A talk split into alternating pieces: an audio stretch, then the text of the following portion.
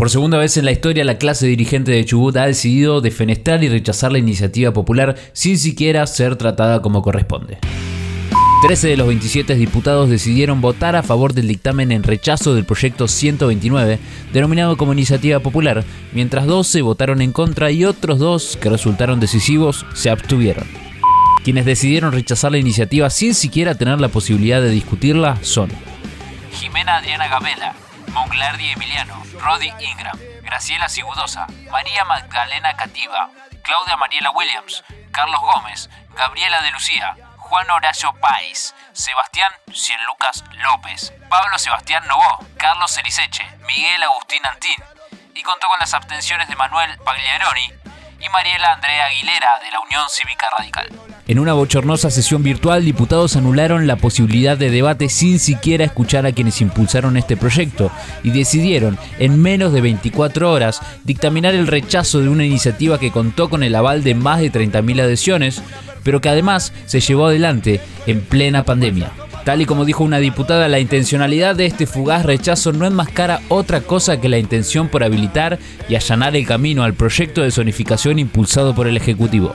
Entre las exposiciones de hoy, bochornosas en su gran mayoría, podemos destacar algunas como la del diputado Sebastián López, quien paradójicamente le dio la razón a una diputada que lo presidió, quien dijo que actualmente la palabra de los diputados está devaluada. López, además, afirmó que algunos diputados inclusive entraron por una lista partidaria y hoy están en la del frente. Díganle por favor a este muchacho que él mismo, luego de haberse filtrado en los videos donde le pedía coimas a las mineras, se pasó del pro al arcionismo sin que nadie dijera nada.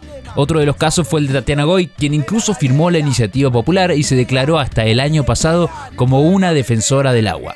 Sin embargo, recientemente votó a favor del proyecto de zonificación y en esta ocasión también votó en contra del rechazo a la iniciativa popular. Ja, contradicciones, esto es Chubut. La gran mayoría de las y los diputados promineros utilizaron los mismos argumentos que distintos voceros y sectores del lobby para demonizar y calumniar a la iniciativa popular. Hasta aquí ninguna novedad más que su desconocimiento e ignorancia.